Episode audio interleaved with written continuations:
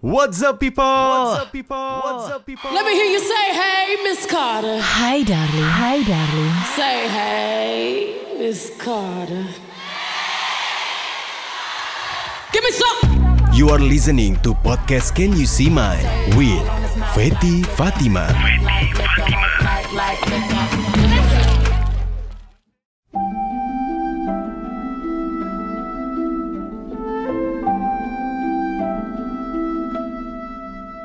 Duh, kangen sendiri nih denger openingnya podcast Can You See My? ah, kangen banget bikin podcast lagi setelah dua bulan setengah gue vakum. Apa sih vakum tuh bahasa apa sih? Kata-kata apa sih sebenarnya? Uh, sempet off lah dua bulan setengah karena um, gue punya hobi baru sebenarnya berenang. Itu bukan hobi baru sih, itu hobi lama. Tapi lagi gue bener-bener seriusin banget sekarang ini. Terus gue males. Ada banyak ide-ide ataupun hal-hal yang pengen gue share cuman gue males ngerjain untuk recordnya untuk uh, persiapan segala macam produksinya deh gitu walaupun tetap suami gue Dodo Harahap maksa-maksa selalu mencoba uh, memotivasi dan selalu gagal karena gue males banget jadi ya, welcome back. I'm talking to myself. Welcome back to podcast Can You See My. Beberapa waktu lalu itu banyak bertemu dengan teman-teman baik gue. Jadi gue berbicara hal apa pun ya kita catch up karena udah lama gak ketemu lah. Ngomongin 8 bulan ini selama pandemi itu wow. Terutama kita nih yang di fitness industry gitu. Jadi gue mendapatkan ya, insight dari mereka sangat terinspirasi dan termotivasi untuk gue oke gue harus balik bikin podcast dan um, yang mendengarkan podcast gue ini pasti bertanya-tanya juga gitu uh, Feti Fatima apa kabar? Saya baik-baik saja. Cuman emang jarang aja gitu di sosial media. Ya itu alasan gue akhirnya bikin podcast lagi dan asli kangen bikin podcast. Tapi bukan berarti gue nggak dengerin podcast ya kemarin itu gue unproduktif gitu. Gue dengerin podcast, podcast orang tuh gue dengerin. Cuman memang ya gue yang punya podcast sendiri tuh jadi males gitu loh bikinnya.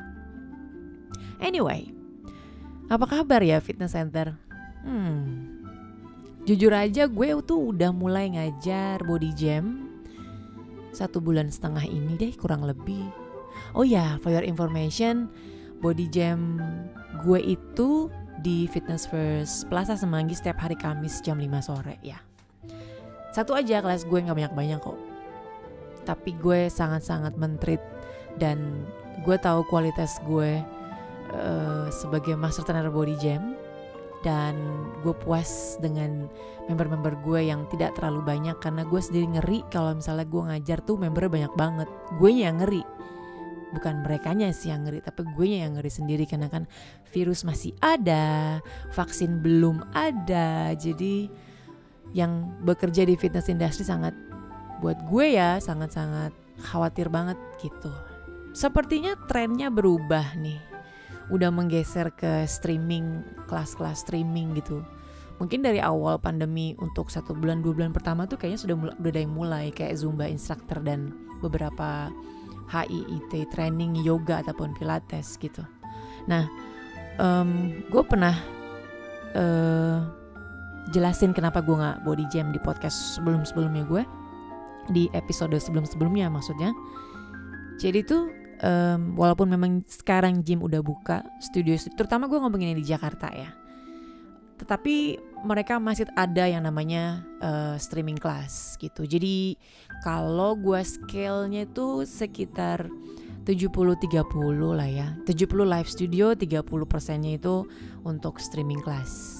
Menurut gue segitu atau mungkin lebih ada 60 atau 40 itu atau ya karena ini baru satu bulan setengah nggak bisa dibikin jadi patokan bahwa oh fitness center berjalan dengan baik gitu. Pertanyaannya, what's the next future of group fitness? Jadi gimana Fat ini masa depannya fitness center ataupun group fitness gitu? Ya, gue akan share uh, pengalaman dan sepengetahuan gue mengenai fitness center ya. sebenarnya fitness center itu uh, baru diperbolehkan untuk buka itu kan satu bulan setengah kurang lebih. Tetapi gue tahu tuh ada gue dikirim link gitu ya. Di ada orang yang DM gue bahwa ada studio-studio kecil uh, yang memang dia tuh buka aja gitu dari dari dari mulai pandemi alias nggak ada yang tutup. Cuman gue kan nggak tahu apakah memang mereka menuruti atau enggak atau mereka bayar kepada dinas pariwisata atau enggak gitu. Well lo boleh boleh berpikiran ih Fatih kok berpikiran kayak begitu? Nggak apa-apa karena itu yang terjadi uh, untuk di Indonesia ini kalau lo bisa bayar ya dan lo untuk melancarkan bisnis lo itu uh, sangat dimaklumi ya nggak sih? Orang menikah aja di supply 20 ribu masker buat tamu undangan yay! Jadi studio itu buka gitu. Nggak nggak ada yang namanya tutup selama psbb total ataupun psbb apalagi psbb transisi gitu. Mereka buka aja gitu. Bahkan ada les mealsnya loh. Nah personal training dan group fitness itu uh, sejak fitness center buka uh, terutama personal training ya itu mereka online. Maksudnya mungkin sebelum gym buka ataupun fitness center buka tuh udah ada yang online personal trainingnya. Hanya ketika gym buka kan banyak masih banyak orang yang takut untuk datang ke gym kan. Walaupun mereka punya personal trainer, tapi tetap mereka takut untuk datang ke gym. Akhirnya si personal trainer itu melakukan online di gym floor gitu. Tapi kliennya tuh di rumah atau somewhere lah gitu dan gue perhatikan itu banyak banget yang seperti itu sekarang. Jadi gym ya tetap harus buka secara operasional hanya memang uh, staffnya yang dia melakukan online gitu loh. Gue lihat seperti itu sekarang ini. Dan um, ada juga uh, ya akhirnya kan semua kebutuhan menjadi digital menjadi virtual lah ya. Kita ngomongnya virtual dan masih banyak orang yang takut datang ke gym dengan rumors-rumors yang ya seperti itu. Sama halnya dengan grup fitness sebenarnya. Yang gue perhatikan dalam satu studio tidak akan pernah untuk um, full capacity. Pastinya hanya 50% gitu. Sehingga um, sangat khawatir menurut gue ketika ada di satu ruangan uh, ada misalnya 20 member yang ikut kelas gue gitu kan. Tapi dengan studio tuh yang bisa dibilang AC-nya kurang panas terus eh AC-nya kurang dingin. Kok kurang panas sih? AC-nya panas. Jadi gue sangat tidak pede untuk uh, mengadakan kelas karena sirkulasinya. Itu gue sangat khawatir. Um, itu sangat bahaya menurut gue ya. Dan berisiko buat siapa pun lah gitu karena itu kejadian juga sebenarnya. Dan gue pikir gue aja yang ngajar cuman uh, member gue 10 sampai 14 orang aja tuh gue udah aduh gimana nih? Gitu. Eh jarak jarak jarak jarak gitu. Udah gue gue gituin. Jadi biar mereka tuh aware gitu loh bahwa sekitarnya apa namanya untuk jaga jarak dan social distancing tuh apa kita kan keringetan gitu dengan body jam yang muter-muter keringetan kita nggak tahu untuk yang splashing sana splashing sini kan kita nggak tahu. Jadi menurut gue tuh gue sendiri tuh ngerasa aduh gitu. Khawatir dan cukup nggak nyaman gitu. Sangat-sangat khawatir deh kalau udah kayak gitu. Apalagi yang sirkulasinya nggak bagus dengan AC yang panas gitu. Nah risiko-risiko itu um, masih ada tuh di orang-orang yang memang takut dan tidak berani ngambil risiko untuk ke gym. Ya itu kan haknya mereka, itu berhak mereka untuk bisa me membentukkan hal itu. Makanya ada kelas-kelas streaming baik personal training maupun group fitnessnya. Ngomongin streaming nih, untuk instruktur Les Mills sampai quarter ini tuh uh, sekarang tuh tanggal 15 November gue take uh, podcast ini itu kita masih um, menggunakan online workshop Les Mills. Artinya kita hanya nonton aja gitu di um, so Australia, Les Mills Asia Pacific, mereka uh, bikin masterclass virtual. Masterclass sih live sih nggak nggak virtual. Uh, jadi secara streaming lah. Itu di di Australia nah mereka membroadcast, streaming ke semua instruktur Les Mills Asia Pacific. Nah itu kita sampai sampai quarter 4 2020 itu masih menggunakan online workshop. Nah untuk instruktur uh, Les Mills yang dengerin podcast gue ini ataupun ya pendengar siapa pun bahwa Les Mills workshop itu untuk di Indonesia, Malaysia, Singapura, Filipina, mana lagi ya? Brunei. Itu hanya uh, bisa dengan online workshop. Yang tadi udah gue bilang bahwa kita daftar nanti kita dikasih linknya untuk bisa ikut masterclass secara live. Nah ada dua negara nih yang memang mereka hmm, bisa mengadakan offline workshop. Ini gue bilangnya sekarang nih jadi offline workshop sama online workshop karena sejak pandemi ini semuanya kan nggak bisa offline. Padahal sebenarnya offline itu adalah workshop yang kita lakukan secara reguler kemarin-kemarin sebelum pandemi gitu. Cuman ada istilah offline sama online karena kondisinya gitu. Dua negara ini tuh adalah Vietnam dengan Thailand. Jujur gue jelas banget sih, nggak usah workshop ya. Thailand sama Vietnam aja tuh mereka dengan PD-nya itu kalau abis ngajar bisa foto bareng deketan walaupun pakai masker. itu gue asli sih uh, jealous banget ngelihat salah satu teammate gue di body jam presenter tim Southeast Asia namanya Am. He's a boy and he will get married soon with Kip. Kip juga sebagai body jam trainer presenter untuk Southeast Asia. Mereka tuh couple. Itu dia posting di Instagram gue yang oh itu enak banget bisa foto bareng. Dan senyumnya ya senyum ya kayak normal biasanya gitu. Itu gue jelas banget. Apalagi dengan workshop offline ini gitu. Hanya memang untuk menjaga toleransi uh, umat instruktur les mills di berbagai di berbagai negara ya jadi LMMP itu mem memberikan kebijakan bahwa boleh foto bareng nih nanti pada saat workshop. Workshop itu diadakannya akhir bulan November kebetulan. Wait, gue lupa antara akhir November atau awal Desember. Kayaknya sih uh, awal Desember kayaknya gitu. Nah, hmm, mereka boleh foto bareng setelah masterclass, tapi tetap harus jaga jarak dan pakai masker gitu. Itu untuk menjaga toleransi umat Les Mills instructor di Southeast Asia ataupun uh, di Australia harus tenggang rasa dan menurut gue iya itu harus lo harus mikirin kita dong secara emosional gimana kita sangat-sangat uh, frustrasi karena nggak bisa offline gitu workshopnya. Dan kita juga nggak usah workshop ngajar aja udah susah banget gitu. Jadi ya di, di diberlakukan berlakukan kebijakan tersebut. Dua minggu lalu um, tepatnya hari Kamis setelah gue ngajar body jam tuh di Fitness First Plaza Semanggi ada member gue yang nanya Kak Feti kangen workshop ya? Gitu.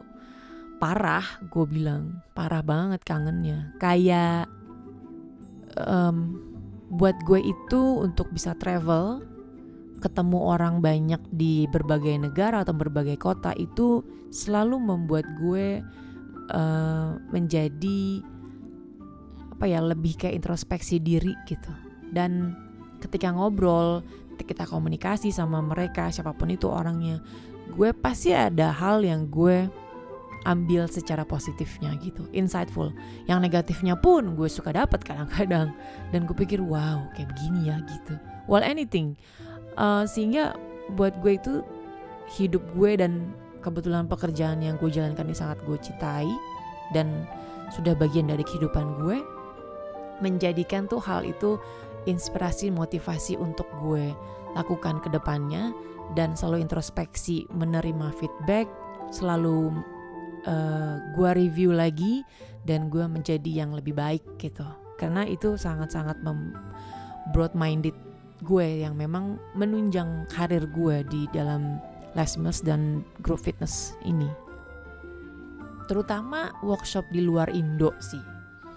Dalam setahun tuh biasanya gue ada 3 sampai 4 travel untuk entah itu workshop ataupun modul. Nah, uh, itu tuh yang bikin gue uh, gue selalu misalnya gue datang ke Malaysia ataupun ke Singapura, gue akan kontak orang-orang yang udah, lama banget gitu gue nggak nggak ngobrol ataupun komunikasi secara langsung gitu. Kalau emang bisa kita ketemuan lah ngopi bareng walaupun cuma sebentar kalau emang ada waktu gue akan coba untuk kontak nah itu tuh bikin gue tuh jadi kayak apa ya jadi you know um, jadinya tuh terangsang banget untuk bisa uh, mencari ilmu ataupun mengobrol mendapatkan sesuatu dari orang lain gitu secara positif gitu. Dan itu bikin adrenalin gue jadi jadi uh, apa namanya tinggi untuk bisa mengobrol sama orang tersebut dan akhirnya ada sesuatu yang bisa gue dapet gitu nggak ekspektasi tinggi tapi bikin gue jadi lebih terbuka lebih uh, open minded terhadap yang terjadi sekarang. Apakah emang gue harus menyesuaikan atau memang oh uh, nggak gue nggak gue doang sih rasanya emang kayak begini kok gitu. Jadi itu yang nanti gue akan adjust. Ya dan um, gue bilang sama member gue itu gue kangen workshop kangen travel uh, airport tuh sesuatu hal yang wah bisa ke airport tuh rasanya kayak terbang ke suatu tempat gitu kan ya itu bikin bikin kangen memang kadang-kadang karena memang kalau gue travel kan pasti tujuannya adalah bekerja sehingga um, itu menjadikan mau nggak mau gue harus mengerjakan itu dengan dengan senang hati, dengan positif, dengan mood yang bagus gitu. Jadi menjadikan airport tuh tempat yang istimewa gitu dalam dalam uh, eh, gue menjalankan pekerjaan gue. Ya gitu. Uh, ya so far udah 8 bulan ini kita Indonesia belum bisa sih untuk um, offline workshop. Semoga tahun depan bisa dengan maksud gue mungkin kalau emang masih offline workshop tapi mungkin bisa diadakan di Indonesia gitu loh maksud gue. Streamingnya diadakan di Indonesia. Mungkin aja gue nggak tahu sih. Itu bisa terjadi kapan pun dan malah lebih lebih asik jadinya kalau emang diadainnya di negara sendiri gitu. Sejak fitness center buka di Jakarta tuh gue selalu mengupdate um, ngecek lah social media terutama di Instagram. Fitness center yang ada di dunia terutama yang memang chainnya tuh yang besar kayak um, Fitness First, Virgin Active, terus um, apa lagi? Celebrity Fitness, and then yang di luar tuh uh, kok gue lupa? Pure Fitness. Nah itu gue sangat-sangat me, uh, mengecek lah update dari mereka seperti apa. Dan ternyata minggu lalu gue um, minggu lalu sih, udah beberapa waktu lalu gitu gue ngobrol sama teman-teman gue gitu kita kumpul untuk semua Les Mills trainer team di Asia Pasifik kita secara zooman gitu kan kita sharing bahwa di Filipina itu fitness center boleh buka tetapi grup fitnessnya dilarang sama sekali alias lu harus streaming. Nah, kalau di Singapura uh, terakhir itu gue dapat istilahnya dapat update kalau GX-nya itu atau pengguru fitnessnya itu diadakan kelas itu hanya bisa empat orang maksimum di dalam satu, satu studio. Mau studionya kecil kek mau gede kek itu hanya empat orang. Itu yang terakhir gue dapet. Gak tau kalau emang sekarang udah sudah ada updatean lagi gitu. Dan kalau di di Malaysia sih gue rasa kayaknya ini ya uh, peraturannya enggak mungkin mungkin half capacity mungkin ya. Jadi tapi mereka ada ada streaming juga gitu. Mau nggak mau harus ada streaming sih. Nggak bisa kalau ngandelin live studio terus karena emang kondisinya masih seperti ini dan virus tuh masih ada guys belum ada vaksin. Ngomongin vaksin tuh gue juga ngobrol sama Wina. Salah satu teman baik gue itu yang ketemu gue kangen meluk-meluknya udah kayak apaan tahu gitu udah kayak udah kayak teman-teman tapi menikah. Film itu apa? Judul lagu sih? Gue nggak tahu. Dan Wina jelasin nama gue tuh vaksin itu sebenarnya bukan bukan untuk uh, apa obatnya si corona gitu. Tetapi dia hanya menghambat karena belum ada vaksin untuk menyembuhkan. Itu hanya menghambat. Dan untuk kayak pekerja kayak kita gini itu nanti sebenarnya dapat vaksinnya. Mungkin di akhir 2021 gitu. Itu kata penjelasannya Wina dan gue masih yang oh lama dan oke okay, gitu life must go on gitu kan. Jadi ya nggak dalam waktu dekat juga. Nggak orang bilang November atau Desember gitu enggak kalau gue bisa sharing tentang pengalaman dan pengetahuan gue pengetahuan gue tentang group fitness ya uh, specifically eh, nggak uh, usah fitness center sih. Gue ngomongin yang group fitnessnya aja. Masa depannya itu gue rasa masih dengan streaming sampai 2-3 tahun ke depan. Mohon maaf, ini kan Indonesia ya, bukan Singapura atau Malaysia.